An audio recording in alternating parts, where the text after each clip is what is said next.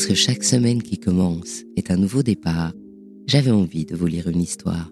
Alors je vous propose le bijou comme un bisou du dimanche soir. Aujourd'hui, je vais vous parler petite bête. Mais oui, en fait, bien sûr, tous les joailliers font des bestiaires magnifiques et précieux. Eh bien, sur J'aime Genève, comme j'y étais, j'ai eu la chance de tomber sur Fred Fa, qui créait et présentait un nouveau bestiaire très animé. Bonjour Fred. Bonjour Anne. Alors dis-nous, dans tes bestiaires, il y a combien de bestioles? Euh, Donc j'ai cinq bestiaires. Ton idée, c'est quoi? C'est des petites bêtes, des grosses bêtes? Les deux. J'aime les animaux en général, donc euh, je peux interpréter euh, toutes sortes d'animaux. Et ça fonctionne un peu au, au feeling, au coup de cœur, après des discussions avec des gens. Voilà, et ça naît comme ça, on va dire. Alors moi, j'ai trouvé un certain nombre de pièces. Donc il y a le toucan, le serpent, le singe, la salamandre et l'envol du papillon. Et toutes sont sur des choses un peu différentes. C'est-à-dire que le toucan, le serpent, euh, le singe, ce sont des bagues. L'envol du papillon, c'est un bracelet. Et la salamandre, c'est un clip broche. Mais alors, ce qui est très rigolo, c'est que chez toi, il n'y a pas une dimension type. Parce que le serpent, il est tout fin. Et le singe, il est très mastoc. Il fait la moitié de mon doigt, quand même. Oui. Mais ça, c'est une question d'interprétation par rapport au volume et aux proportions, tout simplement. Donc, un, serpent, je peux pas le faire euh, massif comme un gorille ou un singe. Un serpent, c'est quand même assez euh, fin et, et longiligne. Voilà. Et donc j'ai essayé de représenter, de faire une interprétation du cobra. Donc il est beaucoup plus fin évidemment, mais il a quand même une longueur sur le doigt qui est assez importante et que si on le met en rapport par rapport au singe, ils ont à peu près la même longueur. C'est simplement une question de volume qui change. Je l'ai fait euh, tout en or rose euh, avec des diamants noirs, puisqu'on retrouve des serpents dans la nature euh, qui sont complètement noirs, réinterprétés de manière, je dirais, stylisée, mais j'essaye dans ce que je fais de mettre euh, une touche pas humoristique, mais qui soit agréable à l'œil. Qu'on ait une petite émotion, euh, comme pour dire que tiens, il est sympa ce serpent. C'est pas un serpent agressif. Et donc euh, j'ai inséré aussi dans les yeux deux petites tourmalines Paribas pour donner un petit contraste. Petite particularité aussi, sa gueule s'ouvre pour faire apparaître ses crochets. Voilà, il sort ses crocs. La petite tête, elle darde au-dessus et on voit les petites dents. Et par contre, le mécanisme, j'ai pas compris. Comment il s'ouvre? En fait, c'est simplement euh, une charnière. Une fois portée, la personne, quand elle plie le doigt, la gueule du serpent dépasse légèrement et la gueule du serpent descend et s'ouvre. Et quand elle replie euh, le doigt droit, ben forcément, la gueule remonte. C'est un clin d'œil joyeux.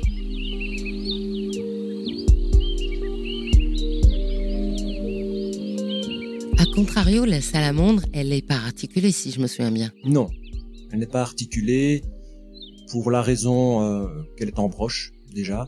Par contre, euh, j'ai créé un mouvement au niveau euh, de sa tête de façon à ce que quand elle est portée en broche, la personne en général ne voit pas sa broche. Donc je l'ai positionnée d'une manière qu'elle voit cette tête pour avoir un rapport entre la broche et la personne qui la porte. Comme une adoption. Voilà.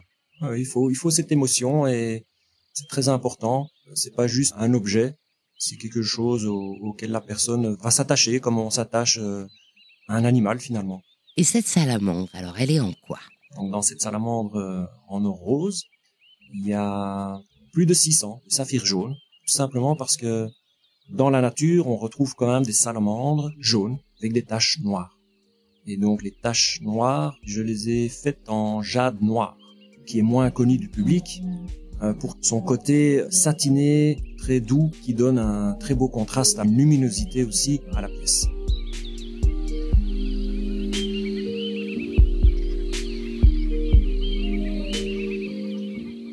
Maintenant l'envol du papillon. Ce sont en fait deux papillons jumeaux.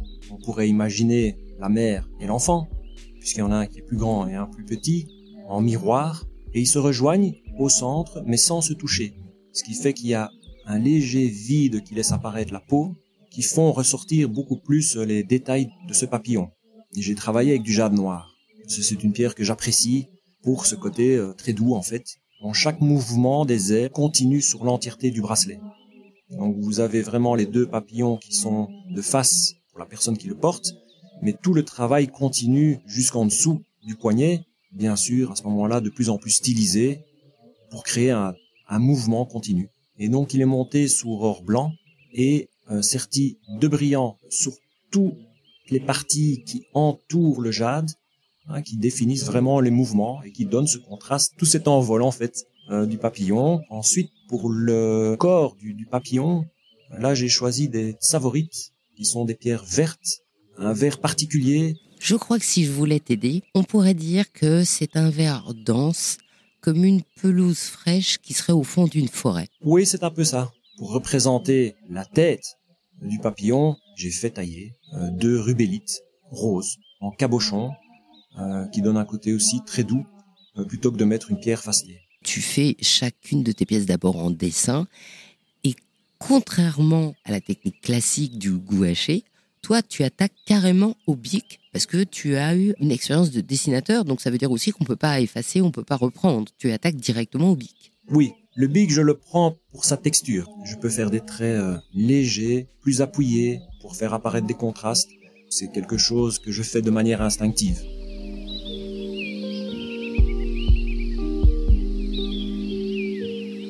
Tu prêtes une grande attention au volume parce que c'est vrai que tes pièces, comme tu dis, elles sont pas ostentatoires, mais elles ont quand même une certaine dimension, on va dire.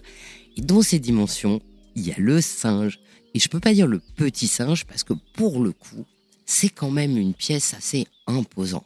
Oui, mais elle a l'air imposante, mais quand elle est portée, elle ne le paraît plus. Parce que justement, il entrelace euh, le doigt avec ses deux mouvements de bras et ses mains qui sont détaillées. Et après, c'était simplement lui faire une bonne bouille, souriant, pas forcément hyper réaliste, parce que je ne veux pas faire des choses hyper réalistes, un petit peu comme une bande dessinée.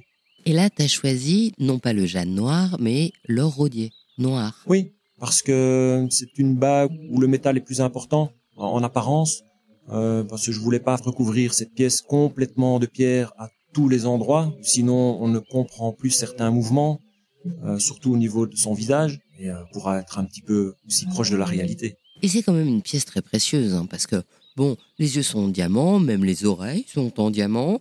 Encore une fois, elle est entièrement sertie. Globalement, elle est orange, hein, mais c'est un orange tranquille. C'était pour avoir quelque chose d'un peu plus doux que, du orange vraiment. C'est pas c'est pas l'orange de l'orange. voilà, c'est un orange. C'est un orange un petit peu crépusculaire, je dirais. Oui, voilà. Ouais. Et les oreilles en diamant, ça c'est top. Quand on a des mouvements dans une pièce, et notamment celle du singe, certains mouvements sont mieux soulignés quand on sertit une rangée de pierres. Et évidemment, j'ai choisi de mettre des diamants pour contraster avec les saphirs orange, et ça souligne tout le mouvement qui part des oreilles, qui traverse le front. Ben, on a l'impression qu'il sourit. Et il sourit réellement, parce que je lui ai fait un petit retour avec une légère courbe, ce petit sourire euh, discret, mais on le ressent.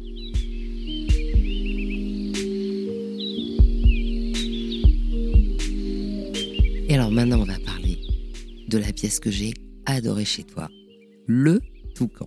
Encore une fois, c'est une pièce qui est à la fois très réaliste, mais qui est aussi très imposante. Elle fait la moitié de ma phalange, mais le bec va carrément dépasser mon autre doigt.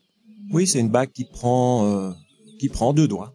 Les animaux en général, pour bien les interpréter, il faut un certain volume. Sinon, on ne va plus comprendre la pièce. Il y a vraiment énormément de couleurs. Tu t'es fait plaisir. Oui, j'ai travaillé avec un dégradé de saphir qui part du orange vers le jaune. Euh, toute la matière, tout l'or est entièrement rodié en noir et le contraste est très fort. Et alors, top du top. Là, le mécanisme, moi j'ai craqué. On voit le grand bec du toucan. Sous le bec, il y a un petit poussoir secret.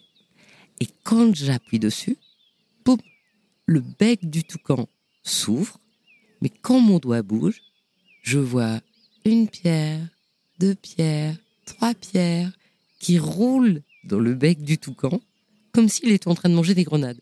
Mais le toucan, euh, dans la nature, est un mangeur de baies rouges. J'ai fait un bec articulé avec un fermoir.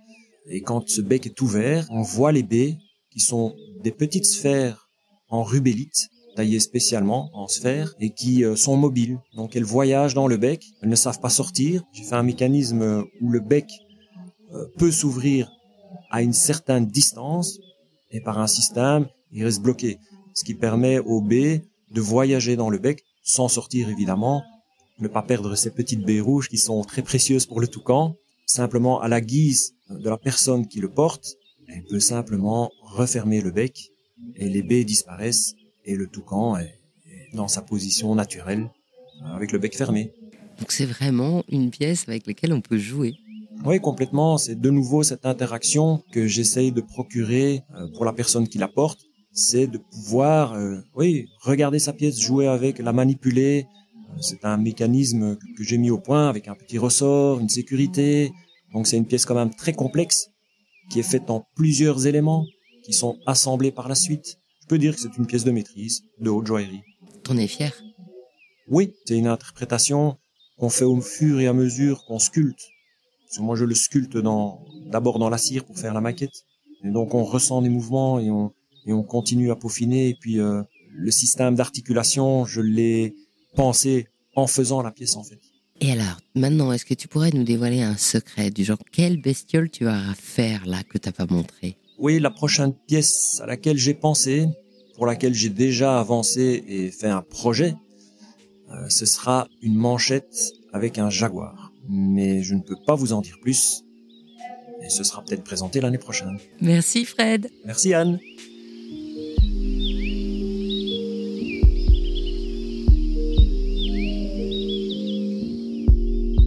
Merci d'avoir écouté cet épisode.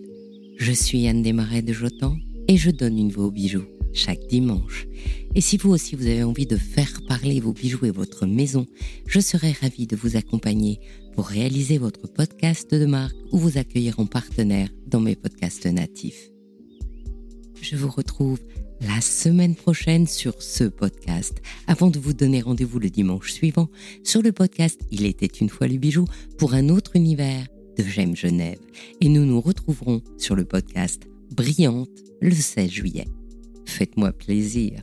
Soutenez le podcast en mettant des avis et des étoiles sur Spotify ou Apple Podcast, en vous abonnant et en le partageant sur vos réseaux sociaux. Je vous souhaite une jolie semaine et plein de bisous, comme un bijou.